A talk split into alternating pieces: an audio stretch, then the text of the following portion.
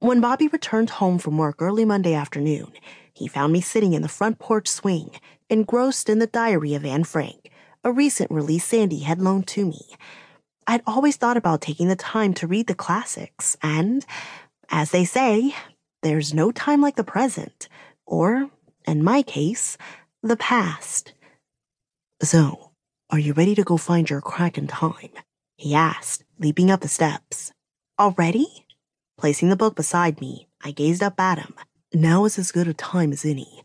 Besides, I thought you wanted to get back to your life.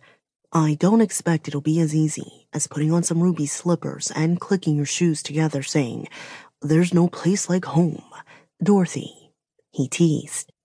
True, but there's still so much I promised to do here. A lot of people are depending on me.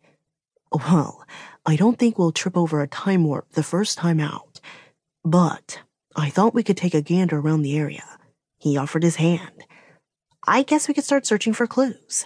Taking his hand, I stood, walking down the front steps toward the car. In truth, I wasn't at all ready to return to my own time.